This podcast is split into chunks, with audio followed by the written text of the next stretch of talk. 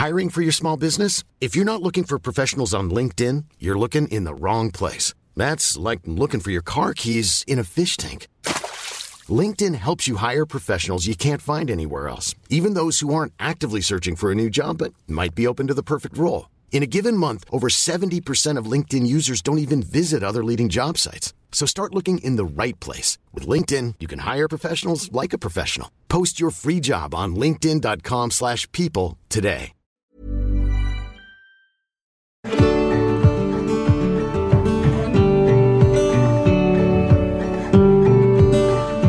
Hello, everyone, and welcome to the Weight of Fatherhood podcast. This is the very first episode of this new show on the CiRCE Podcast Network, and I'm your host, Brian Phillips. I'm delighted to be with you and excited about this new show. We're starting off with um, a wonderful guest, Keith McCurdy from Total Life Counseling in Richmond, Virginia.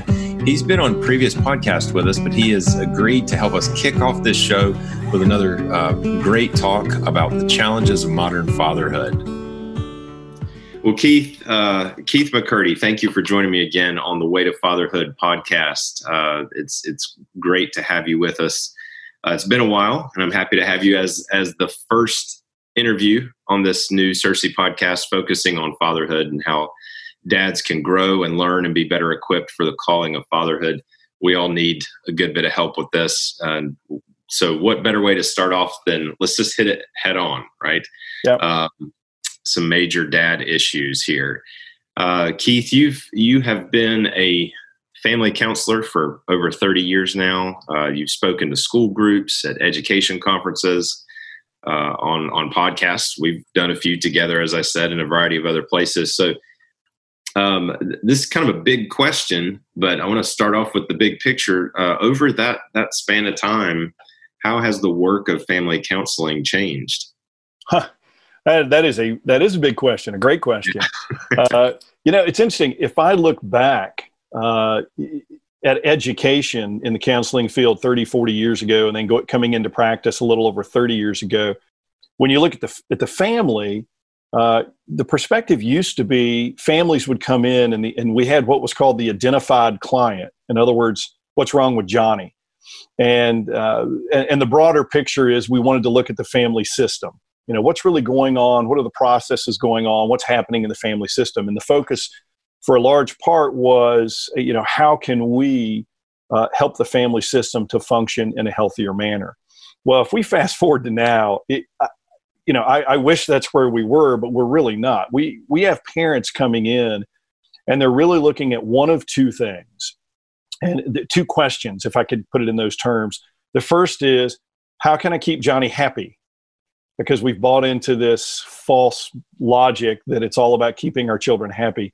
Or it's how can i start a behavior i want to see or stop a behavior i don't want to see? And in essence what both of those are is we've given into what i call um, you know gimmick therapy. You know mm-hmm. i want to know the gimmick. I want to know the thing that's going to keep them happy or the thing that will stop or start what i want to see and don't want to see. And i want to know it now so that we can turn it on and turn it off immediately because we are in a culture now where everything is immediate and if it's not immediate it's not seen to to have much value and that stands in direct opposition to the idea that a family is a growing process over time with multiple seasons of, of development. Uh, and so a lot of what I see coming in my office stands directly opposed to building healthy families. Right.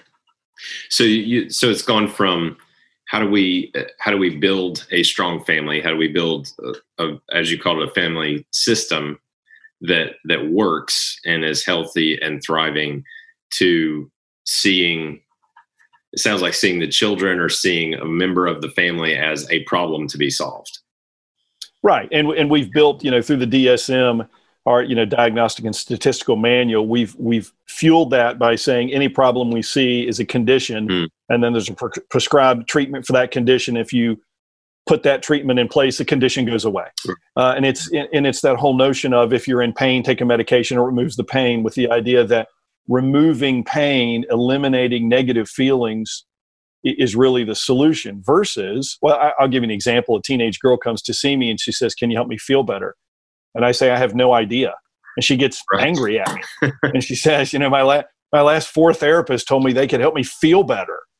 And I point out the irony in that. I say, What happened? She said, It didn't work. And I said, Well, I, I have no idea if I can help you feel better, but I bet I can help you function better, help you live yeah. differently. But again, the difference is give me a quick fix to remove this one thing I think is the major problem to help me learn to live better or differently. Right. And I think that's what we've lost in families is the idea that families develop and they're a process, they're a growing thing uh, rather than uh, I have a flat tire, let me take it in, get the tire replaced, and we're all good again. Right. But we're in a quick fix culture right now. Well, and and it's it's almost as if they're they're thinking that if you can, well, not they, we we all tend to look at this. we yeah, uh, this is a problem for all of us at times. But the uh, the idea that if I can get a symptom to go away, then the problem that that symptom is pointing to doesn't exist, right? Right, and and, and the, the fallacy in all of that is the idea that you know there are things in life and times in life when depression is appropriate it's an yeah, appropriate yeah. thing and and if we just remove the emotion then we're in many cases removing the opportunity to really look at what an issue may be we need to resolve you know right. there are times in life when anxiety when grief are appropriate to the situation sometimes they're not and we have to understand the difference so just removal of that symptom whatever it may be does not necessarily or actually i would suggest in most situations does not change the underlying functioning that created the symptom in the first place. Sure. Sure. So if, if we're in pain, that should be an indication that we need to find out why, not yeah, just it, it, the not analogy numb the pain. Yeah, the analogy I use with a lot of patients, it's like the dashboard on your car, and you've got a lot of lights. Mm-hmm. And when the engine light comes on, it doesn't mean your engine just blew up, but it's an indication that there might be a problem. At least check it out. Don't sure. reach under the dash and yank the, the, the bulb out of the plug. you know, I mean, but but that's yeah. what we do sometimes rather than saying, hey, let me pause for a minute and just see is there something else going on? Sometimes it is just a faulty switch. Sure. Or a gas cap. You know. or, or a gas cap, right? right. Yeah, yeah. Um, vacuum, we lost the vacuum seal, right? Right. There you go. Um, so we're gonna we're gonna zero in on specifically on dads in just a moment. Uh, but in a general sense, I mean, given this this shift that you're talking about, this desire to to deal with an issue or a symptom or feelings, um, or you know, solve a problem and do it quickly, um, rather than getting to the root of things. Given that you're seeing all that, does that indicate that the you know maybe the problems of modern life are different than they were from what you saw 30 years ago. Um, so, what, oh, what yeah. do you think has brought about those changes? Well, I think we've been, uh, you know, on a continuum, kind of sliding in one direction. Where what I see different now is we have more distractions and interruptions competing for healthy family time and functioning than we've ever had. You know, we, you know, I'll give you the big three truly the big two, but but I'll break into three categories. One is technology and how we interface with technology. The second is extracurriculars, uh, and the third, which is really a part of extracurriculars, is athletics. You know, and really we've bought into faulty messaging, and the messaging basically says for your child to be happy and successful, they need to be doing X. And so, for your child to be happy and successful, this is what we have bought for your child to be happy and successful, they need to have an iPhone by the age of eight. For your child to be happy and successful, they need to be playing Fortnite because it's a good release of their energies, especially for boys, rather than building addiction as it does. Uh, for your child to be happy and successful, they need to be involved in junior five year old Olympic travel soccer because we think it's a good idea, even though it hasn't proved to change their chances of getting into collegiate or professional soccer. It, right. It, but it's all these things. And so, and what that's led to is we've lost respite in the family. We've lost the space in the family to effectively engage our children, speak into their lives because we've filled every moment with these competing things that culture has said we need. An example of that with technology, and this is true story, and I've heard this from a hundred, well, probably a thousand teenagers, um, primarily females. You know, Sally will go to school Uh, she's 14, and she uh, another girl or a couple girls are mad at her about something because she was talking to one of their ex-boyfriends. So they spread a rumor. They spread a rumor about something that she and this boy did that's just horrible. And so it goes through the school day just tearing her up. Now, 50 years ago, 30 years ago, actually 12 years ago, once, once she got home, it stopped. She had respite, she had a break, she had a sense and a period of peace to recover, to have her family speak into her life, to participate as a normal, valuable, cared for individual. Today, Sally gets home, social media blows up, and it only multiplies. And it is worse after 9 and 10 o'clock at night. That is also when young girls typically self harm more after 9 or 10 o'clock at night. And it's amazing. We've eliminated respite because we have bought into a faulty message, a false message that this is what's actually good and healthy for our children. And in doing so, we've totally eliminated the ability to the, uh, of the family to speak into the life of our children because there's no room. And it's amazing yeah. to me if we think about the, the pandemic that we've been, you know, you know, we're on the tail end of now, hopefully. But if you think about this, one of the things that parents have started to see is the benefit of not running their children everywhere. Right. The benefit of, oh my gosh. I, well, yeah, it's funny. I had one mom that said to me, you know, I prayed for more time with my children. I'm not sure this is what I really was looking for you know, during the pandemic. But across the board, families have recovered eating dinner together. Families have recovered cooking together. Families have recovered family life. That we truly, we haven't just lost it, we have, in a sense, said it isn't valuable.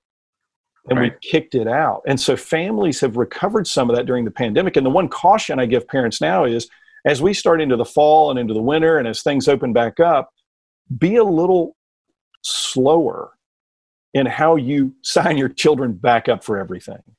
Yeah. You know, look look at what's occurred and say what's happened that's valuable that's allowed us to function better as a family. So that's well, what I see that's different in 30 years. Yeah. Yeah, I mean that's and it and it has a lot of those things have happened so quickly. I mean, the progress of technology in particular is just really right. astounding um, and and the way it intrudes on our lives, um, uh, I, I, think is is particularly frightening. Um, well, and, and we bought into the idea that if we can, then we should. That because it's yeah, technology, yeah. because it's an advancement, we bought in the idea that all advancements are good. Right. And when in reality, it all depends on how we use them. Yeah. And and technology, especially when we leave technology in the category of resource, such as you know, I like using a calculator mm-hmm. on my phone. It's handy, you know, rather than adding everything on paper. Well, right. we use technology as a resource, you know, to ease in communication. I mean, during this time of things being shut down, we've learned the, the advantage of Zoom, things like that.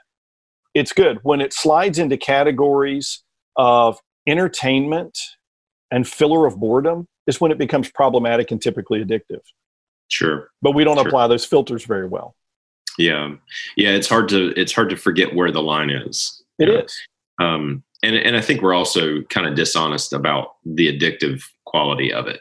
Um, Absolutely. Know, we don't really like to we don't really like to admit that. Um, and and it's not just for teenagers, right? We always gear these these sorts of comments to teenagers, but it's Here, just as much for us adults. Here's the simple example for every adult. If anybody listens to this podcast, ask yourself this question: How many times do you look at your phone, open your email when it hasn't made a sound? How many times do you check it just to make sure you didn't miss something? How many times do you look at that phone to see if you didn't miss something? Yeah. That is the core nature of addiction. Right. And we it all have that. Yeah. Right. Um, well, I, I, I think that uh, I think that's a whole other podcast, isn't it? Well, that, we could yeah, it is. We could spend the whole episode on that. But um, so let, let's zero in then. Uh, we're talking about change. How have things changed, particularly for dads? uh, in your opinion, what what are the major challenges and, and issues fathers are facing or or need to face? Yeah, I no, I think that's great, and I think if we you, you know put that in the shadow of what we just talked about has changed yeah. in the family, we've lost family time, family influence, things like that. We actually lost fathers a little earlier. You know, it used to be if we go back, uh, you know, 40, 50, 60 years, the image our culture had of fathers, and you saw this in media, you know, whether it was television, but but the image was that of authority, moral compass, you know, things like that. Well, that shifted, and in the '80s, I think it, Dad was more of the boob or the butt of jokes. Uh, didn't really know anything, wasn't that connected to the events of the family. And then today, just think about Disney. Think about how we see dads portrayed. If they're there at all, they're a source of money or resource, and that's it. And so mm-hmm. we have we have slowly pulled dads and diminished their role culturally. Uh, and so I think we, you know, and I deal with a lot of dads in my office. And when I'm dealing with families and difficulties with children, one of the biggest hurdles, it's not really a struggle because many dads are eager for this, um, is how do we get dad back engaged and unified with mom as one in the family uh, because their role has been so diminished over the years. And it's crazy because if you think about it, you know, we hear these statistics all the time and we hear it on the negative. If you don't have a father, then you're so many more times likely to go to prison. You're so many more times, you know. But let me give you some positives. Let me give you some positives. If you have an engaged father, you are more emotionally secure. You are more confident to explore your surroundings you have better social connections. You regulate your emotions and your behavior better. You have better verbal skills. You have better intellectual functioning. You have uh, uh, higher levels of academic achievement.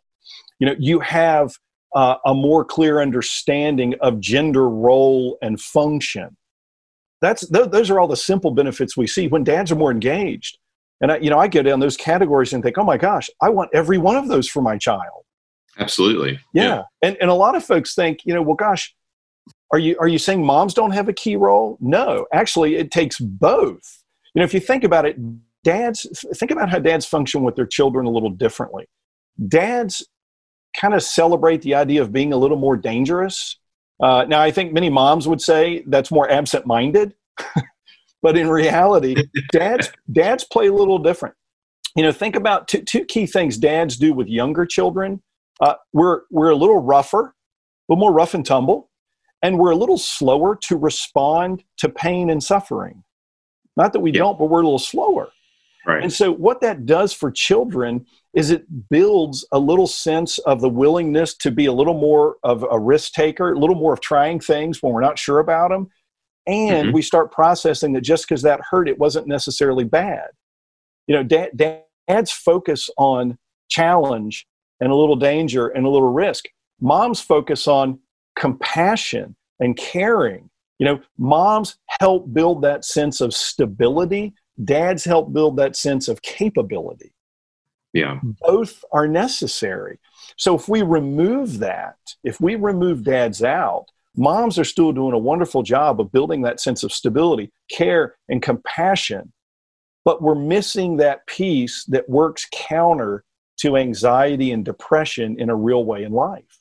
Right. You know, right. and so we, we've got to understand that it, it actually is designed to have both. Yeah, and and I think that's probably one of the challenges that I'm, I'm sure. I mean, I see it, uh, but I, I, know in your in your work and your experience, you see this too. Is that that's part of the problem, right? Is when um, that that tension, rather than seeing it as a compliment that mom typically brings this to the table, dad brings this to the table, and both are absolutely necessary, right? right.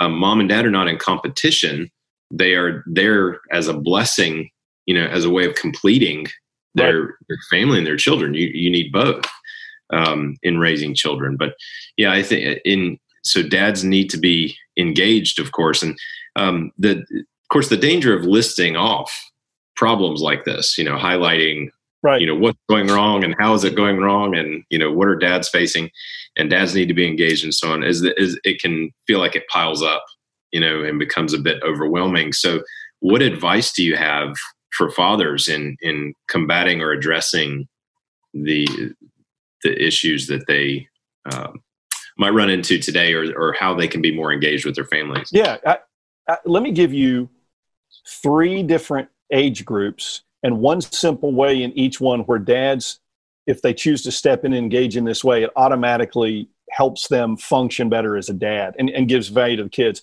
Younger children, uh, whether we are talking about you know younger children up through you know probably most of grammar school we need to play and we need to play physically with our children. You know we we have the last 15 20 years there's been a lot of you know weird psychology out there that's hard to track down where where they're getting this information that says we need to not be rough with our children. We need not, not to play physical with them. We need to not chase them around. Somehow we're damaging them. It's actually the opposite you know our children need to learn and they learn it really well from dads that we can play really hard. We can get frustrated with one another in the process. We we can be physical. We can experience a little bit of pain you know and it's okay. We will get through it. It begins to connect children in a real way with the physical world of god's creation. You know i joke with moms all the time that you know your job it, moms will often say i'm always putting band-aids on my children and I mm-hmm. say to moms, yeah, but that's a good thing because that means dad is always getting them scuffed up. And right. that's right. part of the mix. You know, one is more care and compassion, and the other is more challenge and danger in a sense. And yeah. when we begin doing that with our children when they're younger, our children are less fearful, less anxious about the world around them at younger ages. So at the younger ages, dads need to be engaged physically. We need to, on a regular basis, play with our kids, engage them physically. So now we get up to, let's say, middle school years. You know, this is where we need to engage and provide a moral compass. Not that moms are not also doing it, but this is a, a realm where many dads, even if they engage when children are younger, seem to fade a little bit during middle school. And it's a weird, it's a weird phenomenon. It ends up that, you know, moms are often more the transportation than dad. Dad is a little less involved with all of the activities, unless the dad might be a coach or something. Sometimes that occurs. But it's almost as if they look at their children and think, well, they're pretty independent now. So my job's to leave them alone. And that's not really the case. This is where we want to operate more as a mentor. I mean, by the time our children are 12 and 13 years of age, you know, this that's right in the smack dab middle of middle school. We need to be helping them in moral development by helping them problem solve. And the way we do that is by paying attention and being empathetic to our children. This is where the role of seeing when our children are struggling or knowing when they're emotional and just saying, hey, yeah, I can tell you're upset. Tell me what's going on. And we, we ask the question to get the information to then to be to then be able to reflect moral decision making. You know, I think about with children, you know, the ability to say with a child, to hear a frustration, to hear a conflict they had with a friend, and then just be able to ask the question, what do you think the right thing to do is? Rather than telling them the right thing, what do you think the right thing to do? What do you think the loving thing to do is? You know, I think of sibling conflict even. You know, you've got a daughter and a son that are at each other in middle school, getting them apart and talking to each of them saying, hey, what do you think the right I, I know you want to smack your your your your brother with a brick. I know that, you know, and you've tried because it happens, but what do you think the right thing to do is? You know, and help them process not only moral decision making, but also then the application of that. What would that then look like? And, I, and in my experience, when dads engage in that with moms, it's amazing how children see it as more value, take it more to heart, and begin to operate on it more. Because again, it's now a unified front. The flip side of that is if mom is trying to have that message and dad is uninvolved, well, that sends a confusing message to kids about is this really the thing to do? Is this really, yeah. you know, because if this was really the right thing to do, why, why isn't dad saying anything? Sure. And, and, it does happen to a smaller degree when you have a dad engaged and a mom not. It's just that's not typically the mix we see in middle school. Um, mm-hmm. The other thing in middle school is this it is important for dads, just as it is with moms, to carve out novel time with their kids, middle school and upper school you know, have a regularity of saying, hey, you know, once a month, I'm going to take my daughter out for dinner, just mm-hmm. the two of us, just to let her know I care about you where you are in life. I'm not just having dinner because the family has to go have dinner. you know, carving out time with your son and saying, hey, what would you like for us to do together every so often? And creating space for unpressured relationship. Right. And that's that's kind of that third piece, you know. So we, you know, early ages, you're not going to break them for the most part. Get engaged physically, play with your kids, expose them to to that rough and tumble life. Middle school, begin to be that moral compass, not by being a dictator, but by showing empathy when you know they're having a tough time, saying, I, I see it. Why don't you, you know, what's going on? and then, you know, in essence, asking good questions to help them process through moral decision making and then mm. help them with the application. And then through middle and upper school, carving out niches with them that say, this relationship is so important. You are so valuable that we're carving out this time just to spend together. And so those yeah. are those are three key categories in different age groups. Just to give, I mean, there are 50 things I could say, but to give kind of just a few key ideas for dads to reflect on and say, gosh, am I doing even those basic things? But then I will tell you, there's another category that I think dads need to think about. The, the most important relationship in the home is the marriage. Mm-hmm. It's the first relationship that our children get a front row seat to. And when we decide that it's valuable, it shapes how our children pursue and build relationships for the future. And so, if we reflect on that for a minute, and, and for dads and husbands to think about, you know, the best gift I can give my kid is loving their mother. And, and how do we do that? You know, I think it's in Ephesians that basically we're, we're instructed, you know, love our, our wives as Christ loved the church.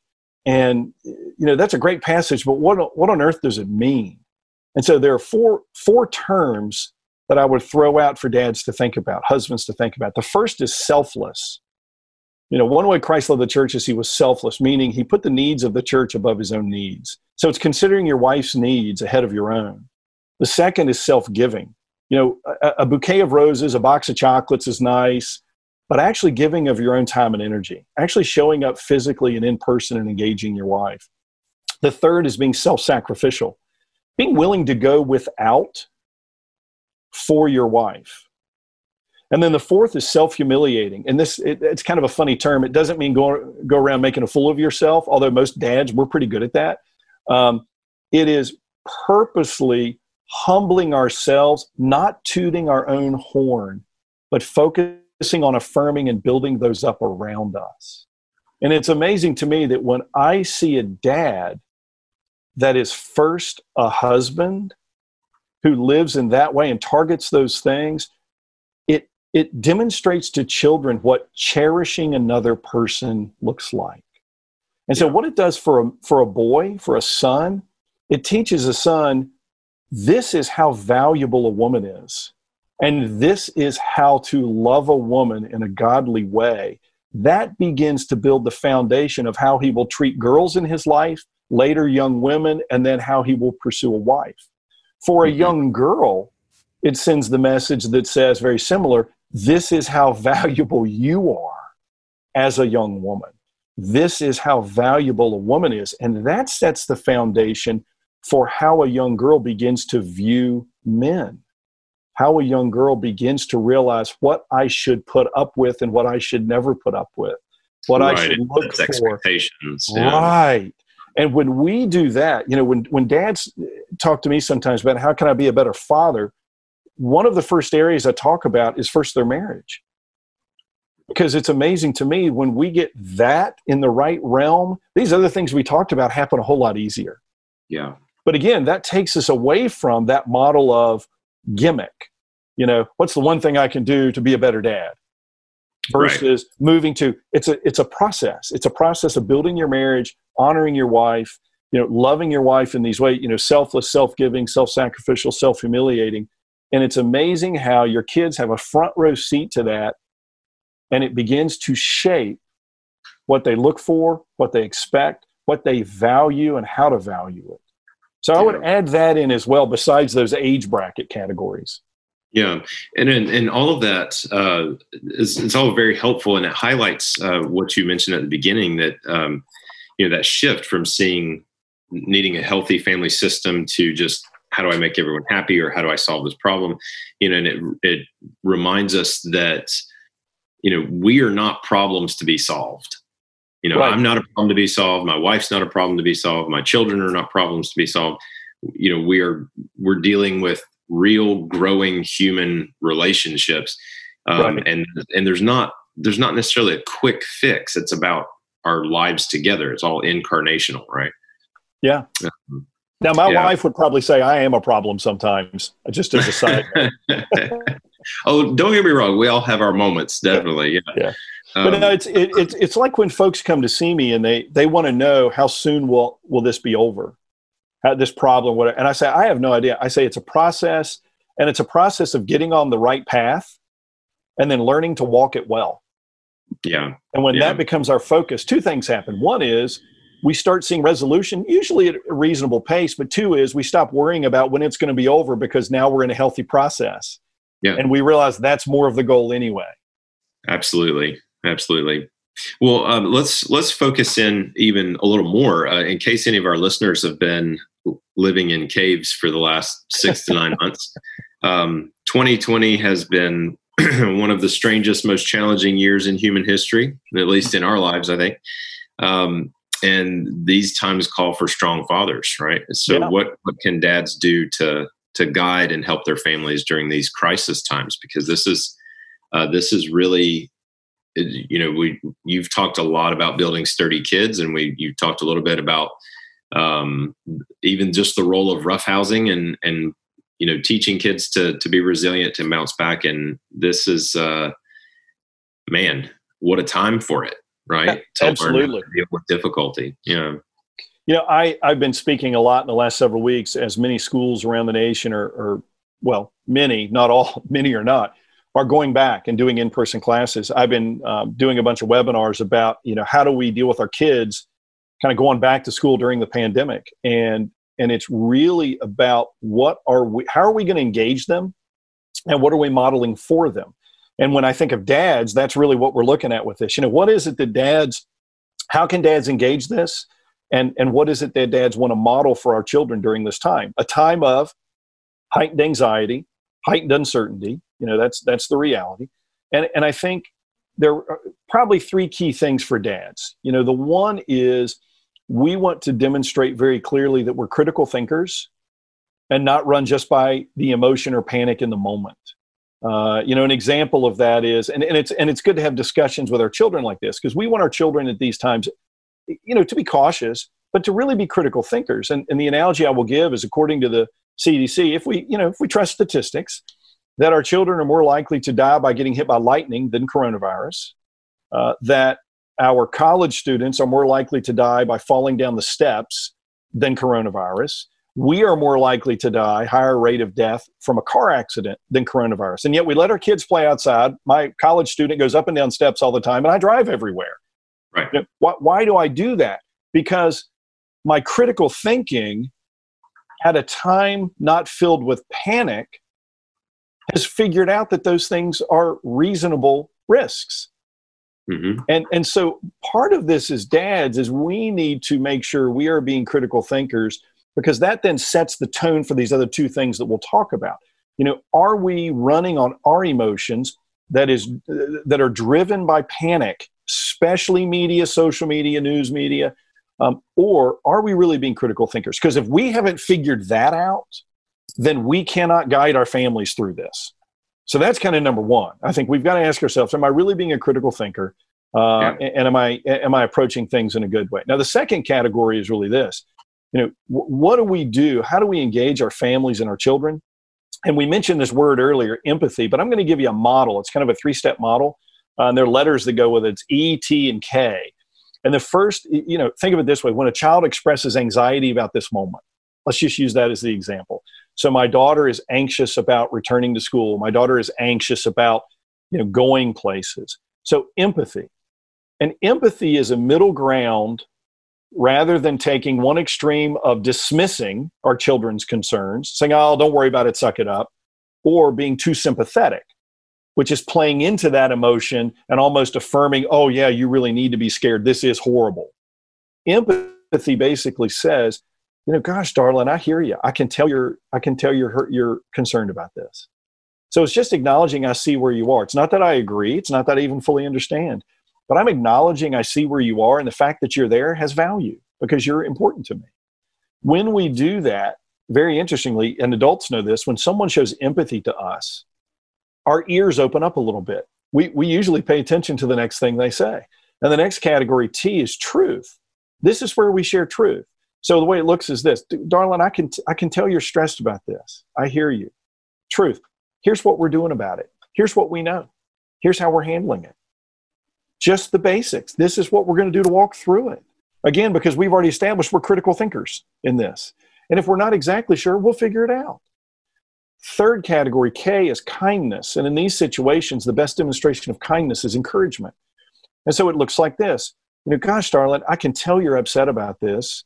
Um, you know, tell me, tell me what's going on. Here's what we're going to do. Here's what we know. Here's why we're doing it. And then the kindness piece, the encouragement is, and we're going to get through this. And if something changes, we're going to walk through this again.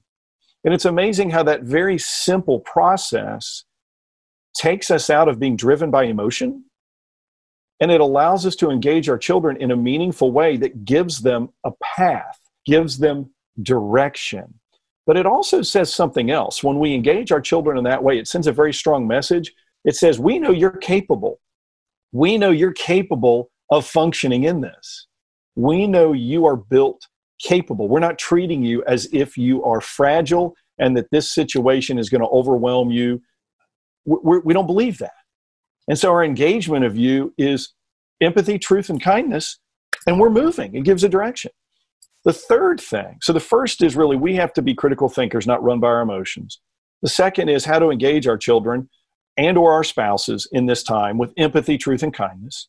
And then the third category is in general, how do we instruct our families to engage the world around us during this as what as one kid told me the other day, this is a really crazy time. you know, how, how do we instruct them? And I tell folks, you know, we, we, we really need to instruct two things. One is grace, and the second is understanding. You know, and, and grace is, you know, look, we, we may think wearing a mask is hot and annoying. We may think staying six feet apart is the most ridiculous thing in the world. You know, we, you know, and, and maybe we're even right we we could be questioning all that because again we're we're in a new realm of still figuring all this out. But if we're gracious and we have a gracious response then we're going to say you know this is a season we're in. And if this is what we need to do to function well in this season as a community focus on others first then we can do it. We can put up with it.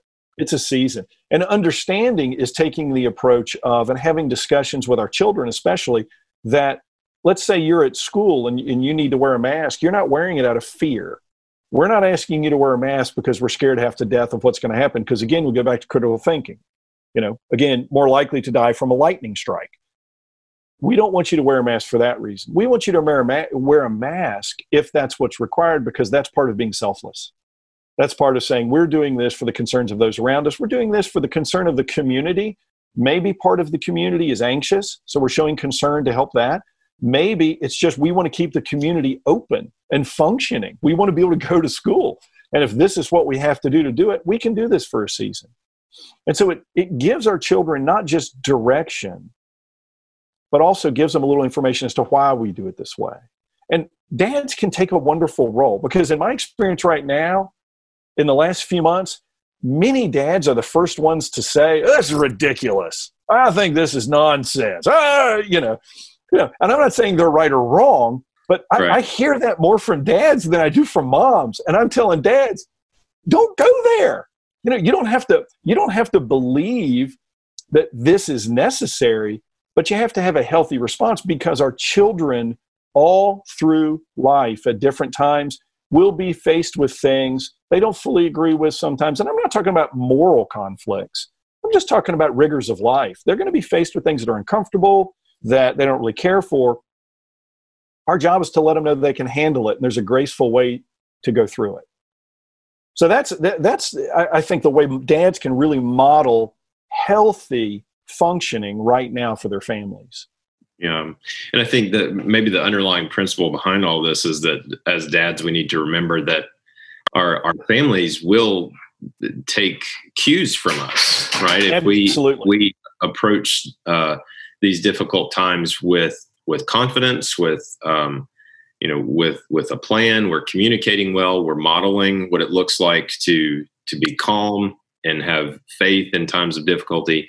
Then those are things that that our children are going to learn from and even our wives are going to are going to benefit from as well. Right. Uh, right. and exactly. Yeah and I, I think that really helps um, give them a model you know they can look back on 2020 and think you know my my dad was really a rock during that time. He, he really helped yeah. us sort through all this. Yeah. Um, i think that's very important. Um, well, let's let's end with one um, backup again, kind of bird's eye view here. I, w- I want to highlight something that, that you and I have talked about in podcasts before, and sort of leave this episode, wrap up this episode sure. on that note. Um, you've always talked a, a, good bit about building sturdy kids, and that's been really helpful to me and a lot of our listeners. And so, in case our current listeners haven't had the opportunity to to hear those thoughts from you, uh, and given how much more or how important sturdiness is for all of us right now. Uh, can you describe that idea for us? You know, what do you mean by building sturdy kids, and what can we do to work towards that? Yeah, I, you know, when I go speak sometimes with, with uh, large parent groups and things, I often ask the question at the beginning: um, Raise your hand. you know, how many of you would like to raise children that are happy and successful? And they all raise their hands. And then I say, How many of you would like to raise children that are capable and sturdy? and they look confused but then all raise their hands again and i say well the two are not the same and and and that's the key you know are we going to be focused on children that uh, always feel good which is impossible to achieve or Absolutely. are we going to focus on children that develop into people that can withstand the bad weather of life we want to raise children that are not thrown off by the rigors of life, that understand how I feel about something is not nearly as important as how I choose to respond to it. You know, we have a, a current, you know, the last two generations right now, last generation and a half, we have the highest levels of anxiety. Well, when I go speak to students, I often go speak to upper school students, and we run through the statistics. And, he, and here's what it looks like I say, you know, we have the highest levels of anxiety we've ever have had on record for your age highest levels of depression we've ever had on record for your age, highest suicide rates we've ever had on record for your age. This is all pre pandemic. And I challenge high school students, upper school students, I say, is this who you want to be? How many of you want to be this? And the funny thing is, when I say, how many of you agree this describes your, your peer group, they all raise their hands. They, yeah. they own it, they know it. And I say, how many of you want to be this? None of them want to be that. And so we then have a conversation about what does that mean? Then we need to learn to embrace challenge. We need to learn that being uncomfortable and not always being happy is okay. And actually, it's pretty normal because we're broken people in a broken world. And so, what that then looks like is how do we buy into what we see in Genesis? The idea that we are called to, two people are called to become one. God gives them all of creation, and in essence says, This is yours to enjoy, to take care of. And and then to turn over to the next generation, in essence. Go multiply. And so we need to go back and say, wait a minute, this is all about giving ownership of life to our children rather than keeping them comfortable. And the most simple way I know to do that is begin requiring more of our children at earlier ages and giving them less. You know, it used to be we, re- we required more and gave less. Now we give more and require less, and we create, we, we fuel entitlement and victimhood in that manner. We need to instead build self reliance and self determination. Yeah. So hopefully yeah. that's a simple outline. yeah, it is. It is. And, um, and, and I, I think that that even helps us begin to ask the right questions about well, well how do I get there? Right. There you go. You know, yeah, that's good. That's right. good. Well, Keith, thank you so much for joining me again. Uh, it's been it's been wonderful talking to you again, having you on having you on the podcast, and I appreciate you helping me kick off this new podcast show. Oh, it's a uh, privilege. Uh, I'm I'm glad you had me back. Thank you very much. Absolutely, absolutely. Well, thank you for joining me again for this first episode of the Weight of Fatherhood podcast. Uh, I hope it's been beneficial for you. I uh, hope you enjoyed listening into the conversation that Keith and I were able to have. And as we conclude this episode, I just want to sort of drive home some of the major points um, that that perhaps we can take with us and, and think more about uh, over the coming days and weeks. That'll help us uh, as as fathers and as men to grow to be what God would have us to be. Um, remember, as as Keith said, uh, some of the changes he's seen in family counseling over the years have gone from really wanting a healthy family system, a healthy family, to dealing with individual problems and wanting to deal with things quickly. So uh, I'd say that's probably the first takeaway for us is is remember that our children are not problems to be solved. Um, our marriages are not problems to be solved. They're a life together. They're relationships, and so we need to look more at the lives that we're living and the way that we're modeling and the way that we are um, interacting with one another rather than just individual isolated problems. It's a life together. So it's helpful to start thinking of our families in those terms and our marriages in those terms. Remember also, dads, uh, number two, that our families will take cues from us. And so, as we're living through difficult times, particularly right now, and even when we're not in day to day life, the regular seasons and the ebb and flow of life, remember to model faith, uh, model calm, model availability, and um, the kind model the traits that we really want our children to take on and learn from. Um, and when it comes to our children, number three, I guess, is uh, listen. Don't just lecture. Particularly the older our kids get. Uh, yes, there will be times when we have to give very clear, very direct, very pointed moral direction, maybe even moral correction. Um, but make sure that we're listening as well and, and that we're understanding the questions that our children are asking. It's the sign of a bad teacher to answer a question that's not being asked. And that applies in teaching as a father too, not just in a classroom setting. Um, and ask, you know, ask how your children are doing, how your wife is doing. Uh, open lines of communication. Don't just uh, don't just tell, but ask. And then finally, uh, a, a key issue that that Keith hit upon that I think probably resonated with all of us um, is our role as a husband and how that is connected. It's not just uh, if you want to be a great dad, you have to be a good husband too, and that's where it starts. And we want our children to to learn uh, what it looks like to be a good husband, so that our our sons can learn that, and our daughters can see what they need to be looking for. But it also uh, because of what Paul says in Ephesians, is modeling the gospel and it's modeling Christ and the relationship between Christ and his church for our for our families. And so be selfless, be self-giving, be self-sacrificial, and be self-humbling. Um, so I think those uh, are a lot of wonderful things we can take with us, a lot of good questions to begin asking ourselves, a lot of great thoughts to, to ponder. So I uh, hope you've enjoyed this first episode. So for Keith McCurdy. I'm your host, Brian Phillips, signing off now. Uh, thanks for tuning in. We'll talk to you again soon.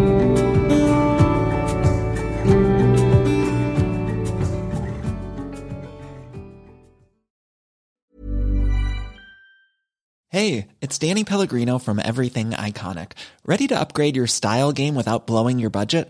Check out Quince. They've got all the good stuff shirts and polos, activewear, and fine leather goods all at 50 to 80% less than other high-end brands. And the best part? They're all about safe, ethical, and responsible manufacturing. Get that luxury vibe without the luxury price tag. Hit up quince.com slash upgrade for free shipping and 365 day returns on your next order. That's quince.com slash upgrade.